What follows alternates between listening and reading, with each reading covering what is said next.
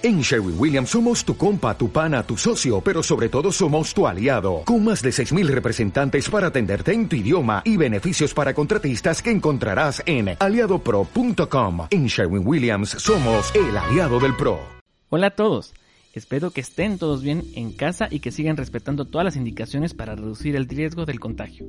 En el episodio de hoy hablaré de un tema que, dada la situación que estamos viviendo, se ha notado más la importancia y el impacto que puede llegar a tener la tecnología en la productividad y el logro de resultados. Es por eso que basándome en mi experiencia laboral te daré unos sencillos pasos que nos ayudarán a poder fomentar una cultura digital. Así que no se diga más, el día de hoy estaré hablando de la transformación digital. Para los que no me conocen, yo soy Gerardo Quesada y esto es Tech and Learn. Tech and Learn. Actualizando tus sentidos. Actualizando tus sentidos.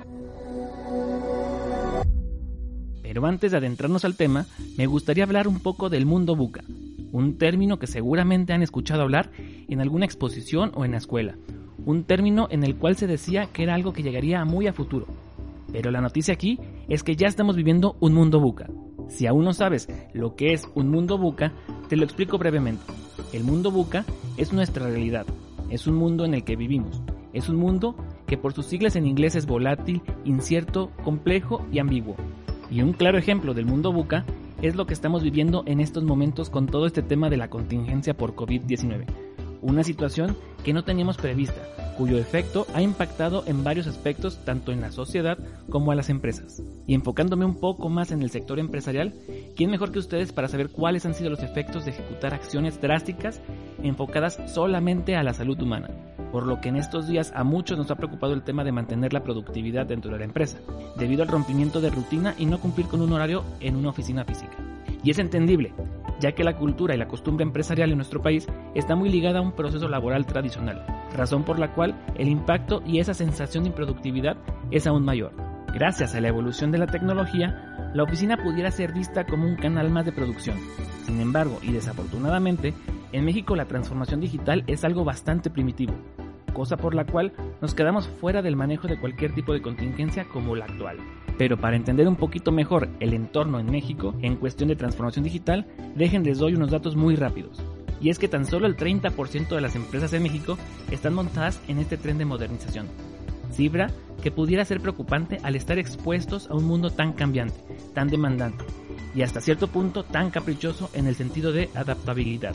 Es importante recordar que para estar al día hay que estar actualizados, y es que estudios estiman que el 25% de las empresas, tanto pequeñas, medianas y grandes, pudieran llegar a desaparecer si no entran a este tren de transformación digital.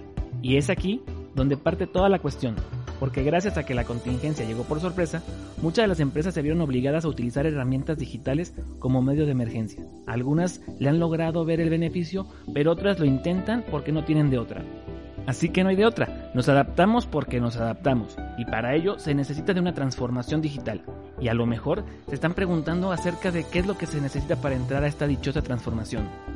Es una muy buena pregunta que yo me hice al inicio de mi carrera profesional, ya que hoy en día existen varias formas de volverse digital, a tal grado de que se puede desvirtuar. Y es que, ojo, no necesariamente se trata de llenar la oficina de aparatos electrónicos, sino de seguir tres pasos bastante importantes. Primero, debemos de tener identificada una necesidad que nos haga pensar más allá del problema. Después, debemos de conocer todas las alternativas digitales y validar cuál de ellas se adapta a lo que requerimos. Y finalmente, fomentar una cultura digital. Para identificar y entender la necesidad, primero tenemos que tener muy claras cuatro cosas. El entorno en el que estamos expuestos, el core de nuestro negocio, nuestros procesos y conocer muy bien nuestro recurso y talento humano. Ahora, para conocer todas las alternativas digitales es muy sencillo. Solamente debemos de tener claro que hay alternativas de todo tipo para toda necesidad. Es decir, alternativas para la colaboración, la comunicación, el control, el desarrollo, entre muchas otras. Algo que quiero aclarar es que esto no es una plática para imponer, sino es para aprender a convivir con las tendencias digitales. Que esto no es más que el proceso de entender que existen herramientas tecnológicas que nos pueden ayudar a mantener o mejorar nuestra productividad. Y aquí, mucha atención, porque a pesar de todo hay cosas que nos han frenado a poder vivir una transformación como esta.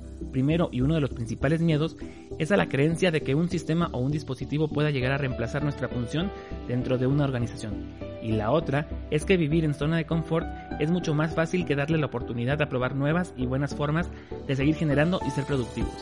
No hay que olvidar que el objetivo de la transformación digital es explotar el talento humano a través de una sinergia con la tecnología, para poder lograr mejores resultados de manera optimizada y con mejores tiempos de respuesta. En pocas palabras, la transformación digital nos reta a ser más productivos y a tener más tiempo para poder enfocarnos en la estrategia y a innovar.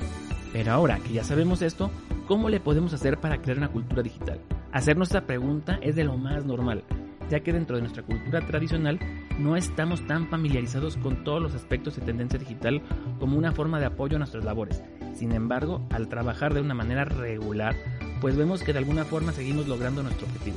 Así que para fomentar la cultura digital, lo primero que debemos hacer es atrevernos a probar cosas nuevas, hacer el uso del reverse mentoring permitiéndonos aprender de otras personas, saber reconocer las buenas prácticas de terceros, dejar que el flujo del conocimiento siempre sea de arriba hacia abajo, también debemos de ser vulnerables a reconocer que no sabemos todo y que siempre es bueno pedir ayuda y finalmente aprender a conectar nuestras ideas con las de los demás y así aprenderlas a adaptar hacia ese mundo buca. Y siguiendo estos pasos, no me queda más que darles la bienvenida a esta nueva era digital. Pudiera ser que todo esto que les digo pareciera algo increíble, y es porque realmente lo es, porque gracias a esta nueva modalidad de ser productivos, puede ayudar a las empresas a crecer hacia nuevos horizontes, disminuir costos de operación, incrementar la calidad de los productos, procesos y servicios, tener gente más motivada y preparada, y además se puede dar el paso a crear planes de mejora de talento sin afectar responsabilidades. Así que para ya terminar esto, solo dejen recapitulo en algo muy resumido. Primero, entendamos que vivimos en un mundo buca, en el que para estar siempre vigentes solo tenemos que adaptarnos, y la transformación digital es una muy buena alternativa para poderlo lograr.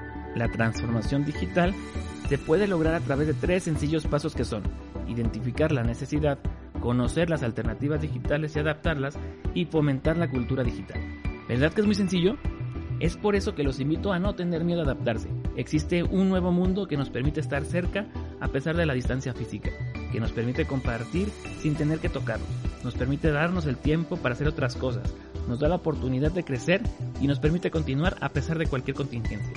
Si aún les queda la inquietud o tienen la necesidad de montarse a un tren digital, con gusto los puedo ayudar, así que no duden en contactarme a través de las redes sociales o a mi correo electrónico jerry.techandlearning.com.mx o en el sitio web www.techandlearning.com.mx. Así que para los que no me conocen, yo soy Gerardo Quesada y esto fue Tech and Learn. Hasta la próxima. Tech and Learning.